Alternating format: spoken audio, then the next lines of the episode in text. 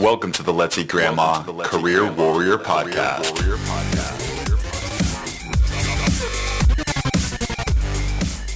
Welcome to the 68th episode of the Let's Eat Grandma Career Warrior Podcast, where our goal is not only to help you land your dream job, but also to help you live your best life. Today, we're going to empower ourselves just a little bit more with one of the biggest things when it comes to self awareness knowing what our biggest strengths are. For Steve Kerr, it was knocking down three point shots. For Wonder Woman, it was her superhuman strength and ability to fly. And for Winston Churchill, it was his legendary ability to make a speech. What is your superpower? It is so important to have a strong sense of self awareness in this topic because if you're not aware of this on a daily basis, you just won't be growing professionally like you could and adding deep value to as many people as possible. So, today, we're going to discuss the topic of greatest strength. And in the very end, I'm going to give you a resource to help you smash this question in the interview. So tie your capes on tight and get ready to blast off with our 68th episode of the Career Warrior Podcast.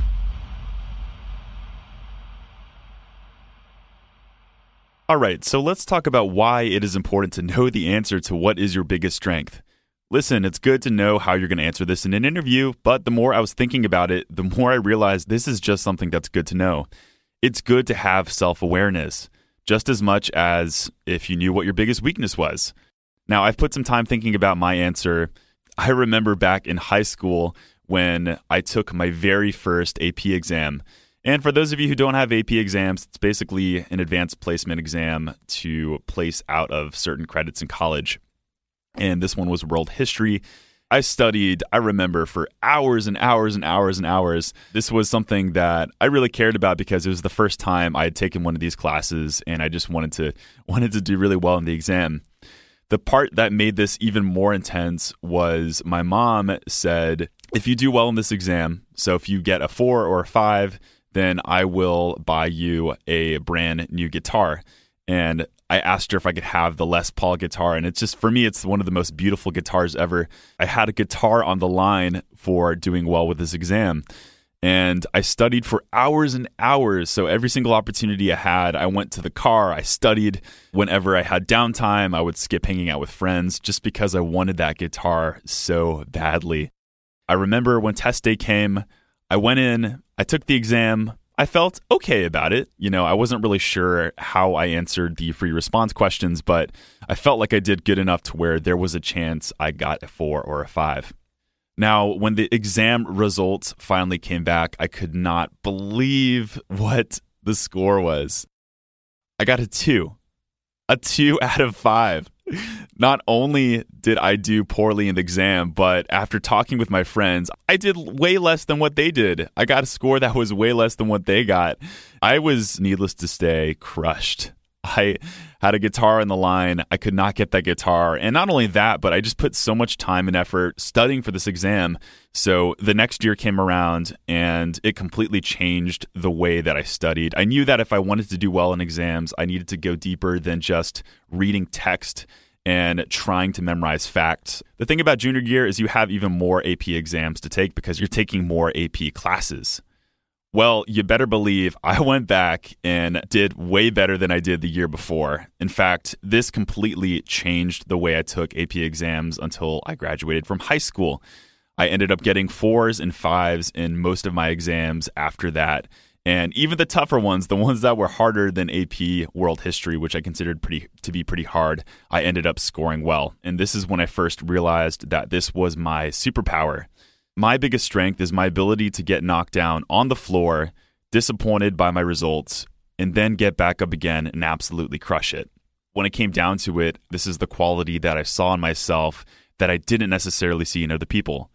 And flash forward more than a decade later, when I was really beginning to ramp up Let's Eat Grandma, I remember at the time just putting so much time and money into parts of my business and didn't see the return. I was disappointed in the same way that those exams had disappointed me.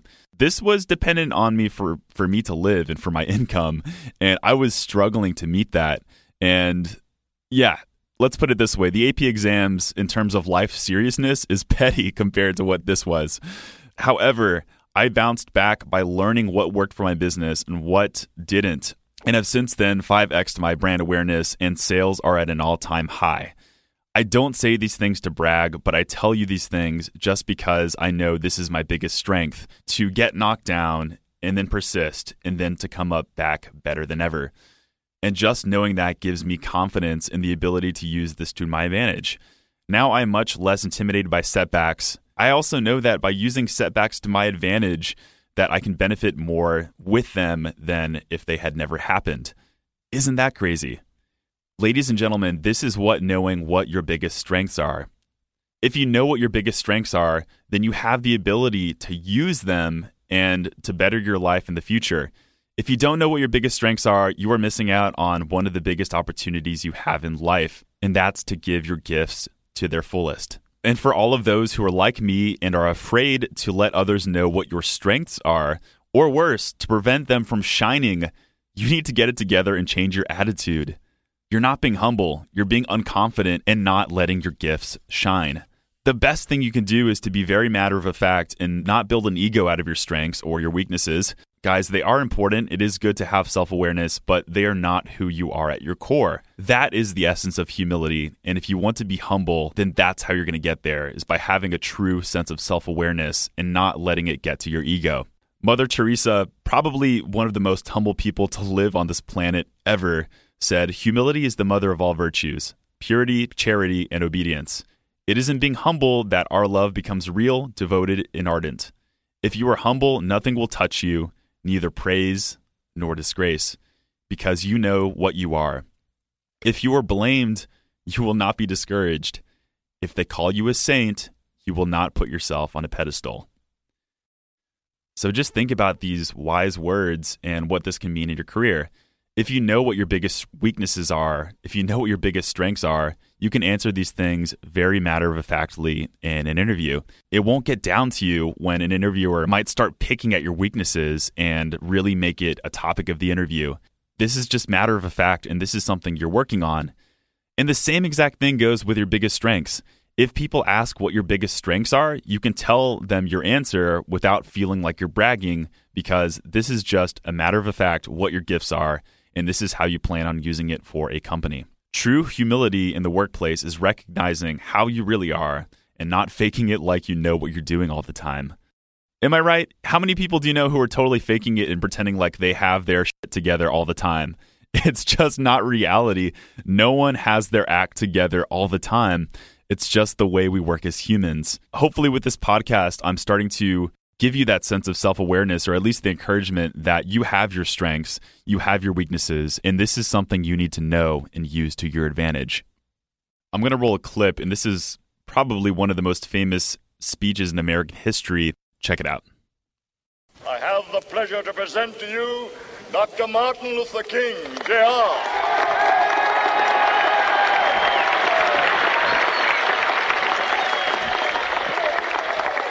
I am happy to join with you today in what will go down in history as the greatest demonstration for freedom in the history of our nation.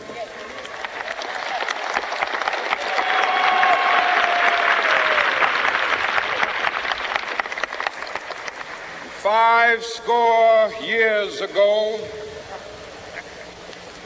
a great American in whose symbolic shadow we stand today, signed the Emancipation Proclamation. This momentous decree came as a great beacon light of hope to millions of Negro slaves. 100 years later, the life of the Negro is still sadly crippled by the manacles of segregation and the chains of discrimination. 100 years later, the Negro lives on a lonely island of poverty. Okay, so this is Dr. Martin Luther King, and not only is this an amazing speech, but this is probably one of the most influential speeches. In fact, this speech was used to rally people together under a common vision, which was to give everyone human rights, regardless of what their race was. This is just an incredible thing here. Do you think Martin Luther King all of a sudden had an amazing ability to give a speech at the time? No, I am sure that this is something that he had to develop and practice over time and use. And let's be real, he was confident in his ability to give a speech. This was something that he knew very fervently was one of his strengths and used to his advantage to help change a nation. So, right now, today, I'm going to pose a challenge to all you warriors right now. And that challenge is this I want you to identify your biggest strength. And if you're one of those people that just don't have time to write it down, what you can do right now is just pause the tape right now, pause the podcast right now, and sit in silence for a little bit and start to think about what your biggest strength is. It may not come to you right away. In fact, you may come up with a strength, and your biggest strength may emerge later. But come up with what you believe your biggest strength is professionally that you can use in your career. Now, after that, and this is really where you're going to have to dive deep into a little bit of self awareness, ask yourself, when was a time that I used my strength to my advantage? And then, second, when was a time when you did not use it and it could have been helpful in your life? So, once again, ask yourself when you come up with your biggest strength, when was a time that you used it to your advantage? And when was a time that you did not use it and it could have been helpful? I'll tell you an example right now, and this doesn't go to my biggest strength, but it's uh, to another one of my strengths, which is genuine human empathy. I can listen to other people and I can understand their emotions and their perspective and where they're coming from. I've used it to my advantage, and uh, that's not a really good way to phrase that, but okay, whatever. Uh, but I've used it to my advantage when thinking about how my company runs. I run a resume writing company in which I work with resume writers who write packages for my company. I have a genuine sense of human empathy because I used to be a resume writer. I used to write resumes for my own company. And now I have people that work with me to write these packages. So I know exactly how they work, I know their motivations. I know exactly what their pain points are when it comes to writing packages. So I've been able to use this to my advantage to develop processes and procedures that make people motivated and put out good work for Let's Eat Grandma.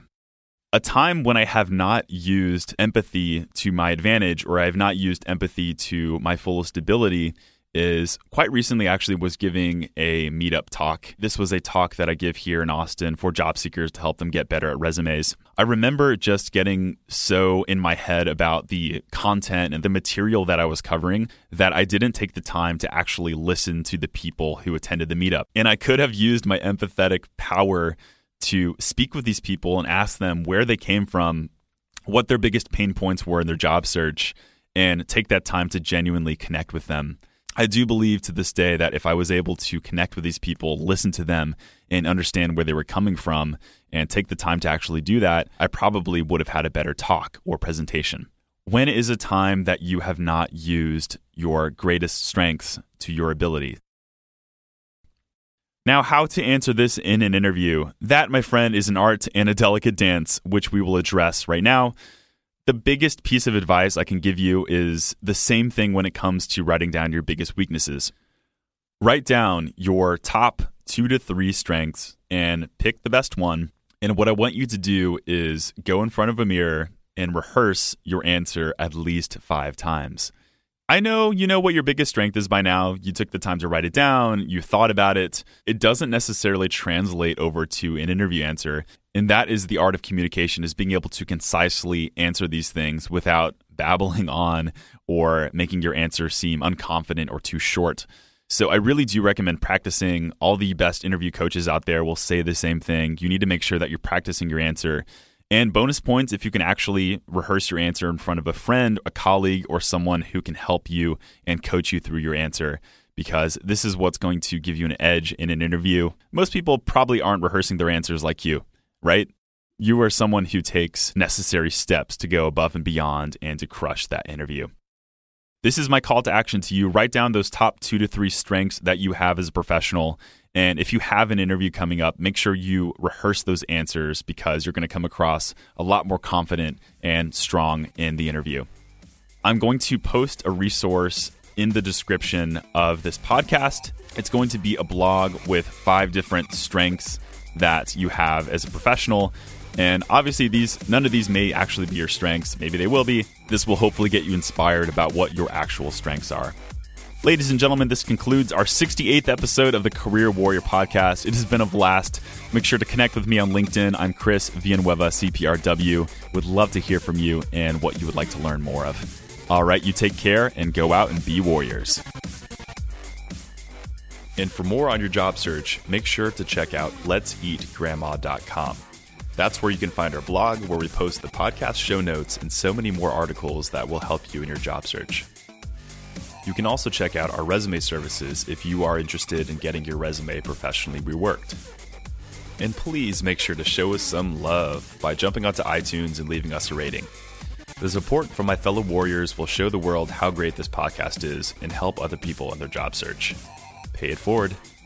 Thanks, guys, for being true warriors, and thank you for tuning in. I'll see you next week.